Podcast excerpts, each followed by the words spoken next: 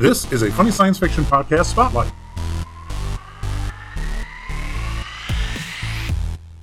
Welcome to the Funny Science Fiction Podcast, where we tell jokes and you laugh to make us feel better. Today we have as our guest in the member spotlight, Greg Ledford.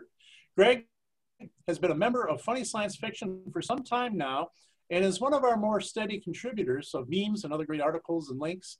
Thank you for being with us today, Greg. Thank you for having me, Drayton. Well, if you don't mind, just kind of give everybody listening a little brief history of all that's Greg Ledford so they can know what we already know. You know, everybody, Greg's kind of cool, so that's why we invited him on the show.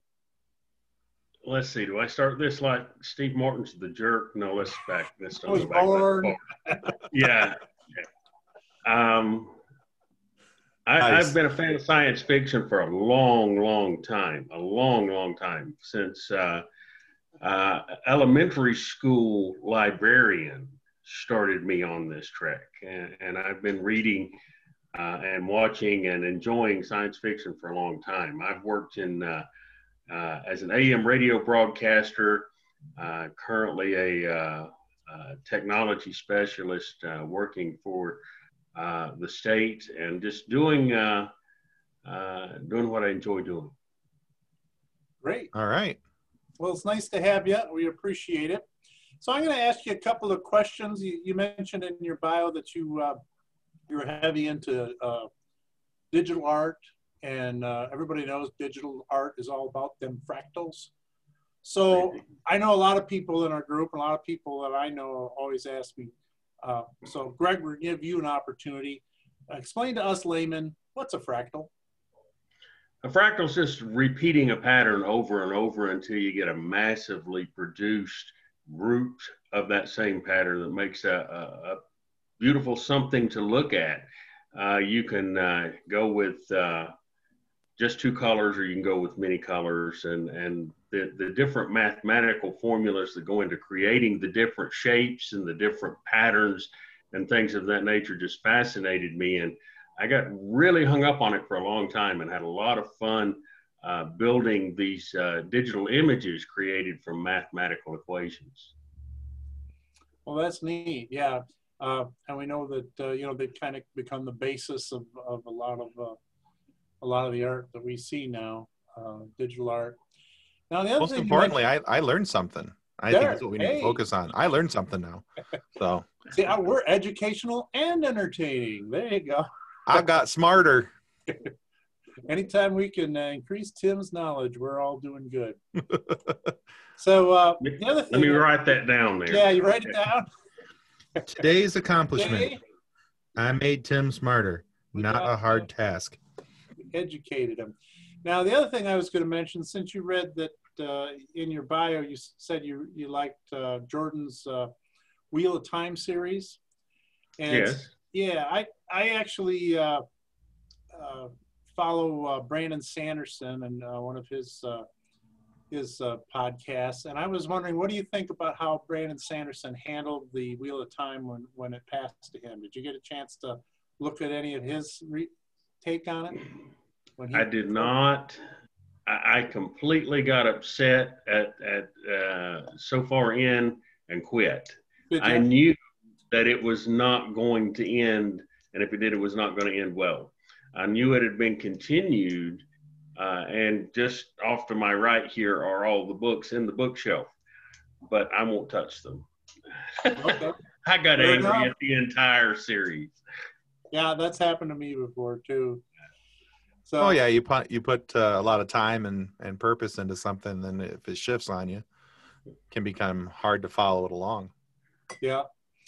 Still an interesting series. I know the first books especially were very intriguing. Absolutely. So you mentioned that you've been a reader. You sent us a bio of all that was Greg Ledford, a short bio there. You mentioned that you've been a reader of sci-fi for a long time. So, Greg, what got you into sci-fi? You said it was a librarian, but what series in particular got you started into sci-fi? And more importantly, what keeps you coming back for more nowadays? What got me into sci-fi would more than likely have been Orson Scott Card. Oh, yeah. Okay. reading, and a lot of people equate that with one particular book. I mean, right. they see Ender and that's it. There's so much more that he's done. Just that's what got me started on sci-fi, is beginning to read what Card had written. Of course, I did all the Asimov and the Bradbury and branched from there. But I would say more than anything, Card's writing was what brought me into really wanting to read sci-fi. All right. So what keeps you coming back nowadays? You know, not just rereading or rewatching the same things over and over again, clearly, but what new sci-fi is kind of, you know, hitting the buttons for you?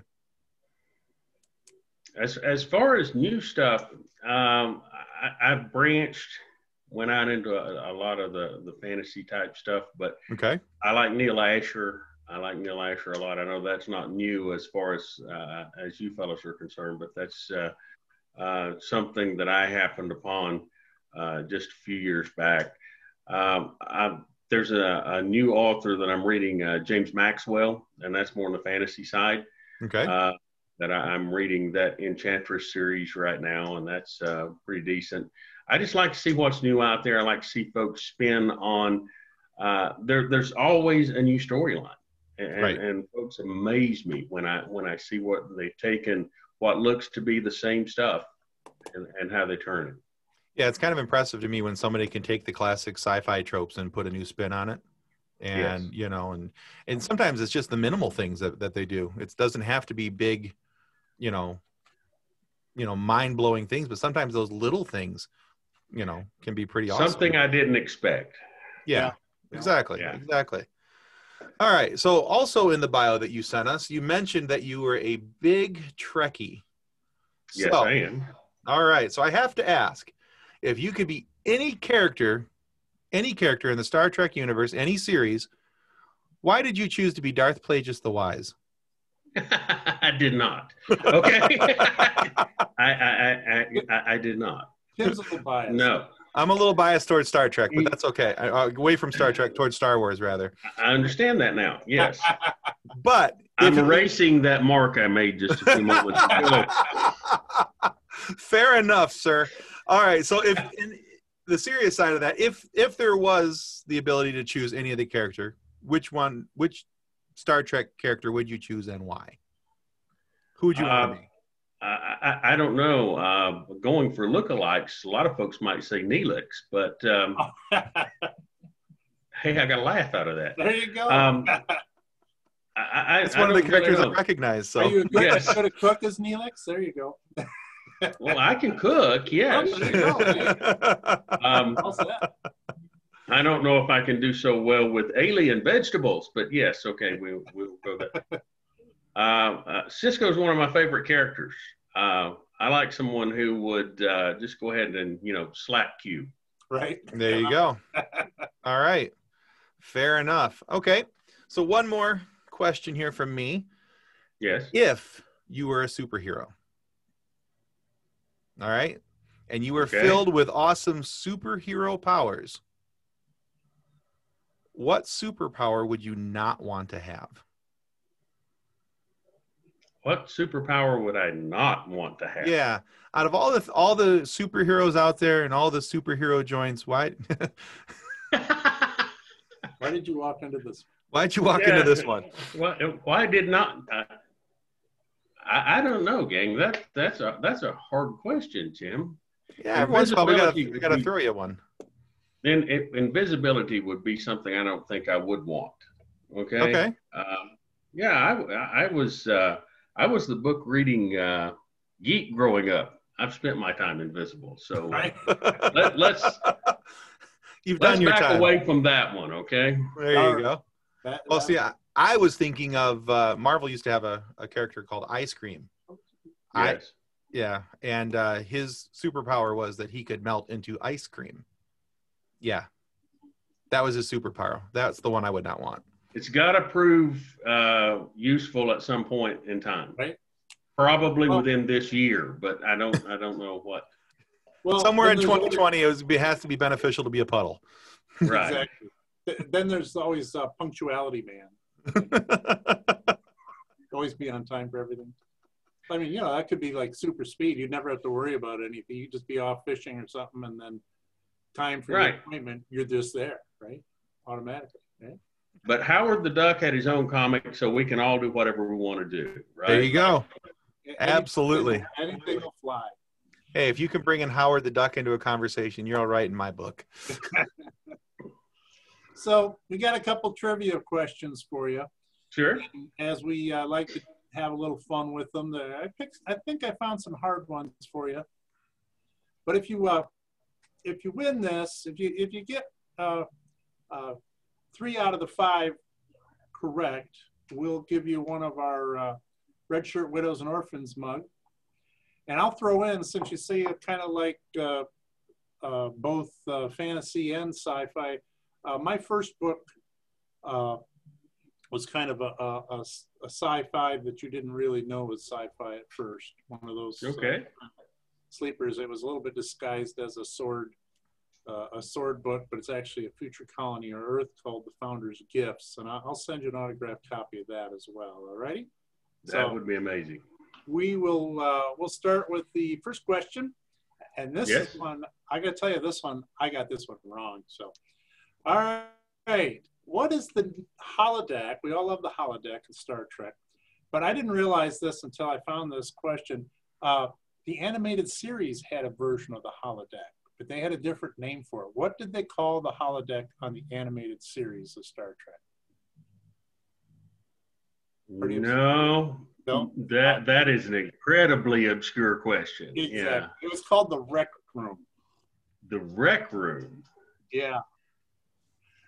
All right. That's what we call the server room. Yeah, exactly. So the I'll go to the one down now. Okay, one down. We'll go to our next question. Is it live action? Or are you going back? Are you going back to? Is it live action, or are you going back to the animated series? Okay. No, that's the only one out of the animated series. That was our. All right. I think what he was saying is, if you were going animated series, we can stop now. Yeah, we can stop. It's over because I saw like 10 episodes when I was. If this was on Cartoon Network, I didn't see it. Okay. And done. Right, exactly. All right. Now the next one's. From Picard and Voyager. 7 of 9 returns in Picard, right? Now, when you last saw 7 of 9 and her crewmates, where were they heading in Star Trek Voyager when the series ended? When I last saw 7 of 9, they were going back out to rescue. So it's a planet. One we're all familiar with. So he's telling me you're already wrong, Greg. You're already kind of wrong there, Greg. I'm trying to help you here. I'm throwing you out. Yeah. We didn't hear final answer. Where did they try to get to? Final answer, yeah. Go ahead. Let's continue here, fellas. They're actually predatory. Where are you finding these questions, Mr. Allen?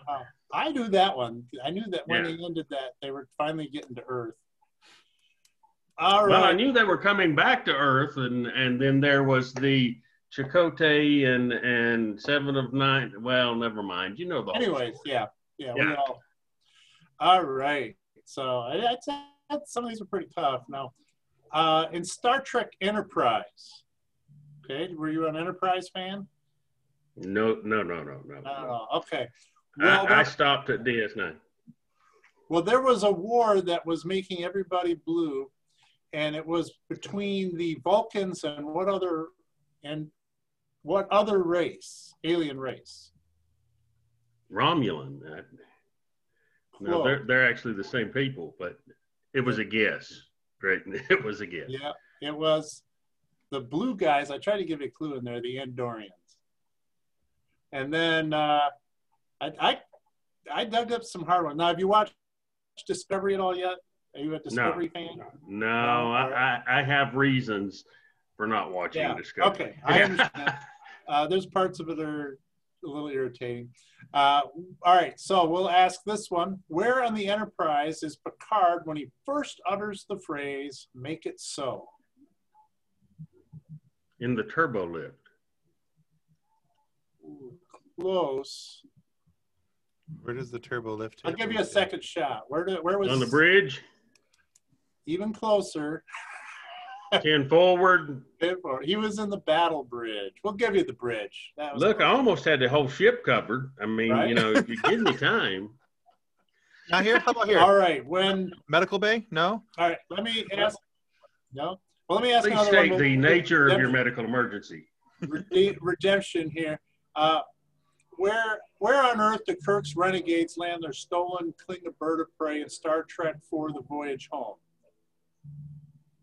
They landed in Disneyland, Golden Gate Park, or the Grand Canyon? Golden Gate Park. Yes, you got that. There you go. Awesome. Very good. All right. I got one. Right. You got one. I got one. So you got the, well, gave you the bridge one, so you two, because the all right bridge, you know, big deal. But you know what? we had fun, so I'm gonna still send you the stuff anyhow, because you were a good sport, because those were hard questions. I wouldn't have got them. I do appreciate that, and I promise you the mug will get great use, because I do drink. I'm an IT guy, so I drink a lot of coffee. There you go. Very good. And if it makes you feel any better, Greg, I can guarantee you I would not have gotten any of those. I guarantee you I didn't. Okay, so I had a lot of fun, though. I mean, you know, well, that's the point of it. Hey, that's the point of it. That's what we want to do. You're a good sport. We really want to thank you for being a good sport today, Greg. You kind of gave you some sliders there, but we really appreciate your support of our Facebook group, and we really look forward to more of your funny contributions online and the comments from all of our members there. Now, I would be remiss if I failed to mention our charity, the Red Shirt Widows and Orphans Fund. Someday, red-shirted Starship crew members will die a horrible death while making first contact with the Trout people of Tycho Delta 7. Learn what you can do for the widows and orphans at rswof.com. Remember, this fall, 100% of all profits from our fictional charity, RSWF, merchandise sales goes to the real charity, Wish Upon a Teen, which is a fine charity that helps kids in the hospital. Wonderful group of people. Yes. Yeah, so speaking of fish, to quote the dolphins, so long, everyone, and thanks for all the fish. Thanks you for all you do, gentlemen.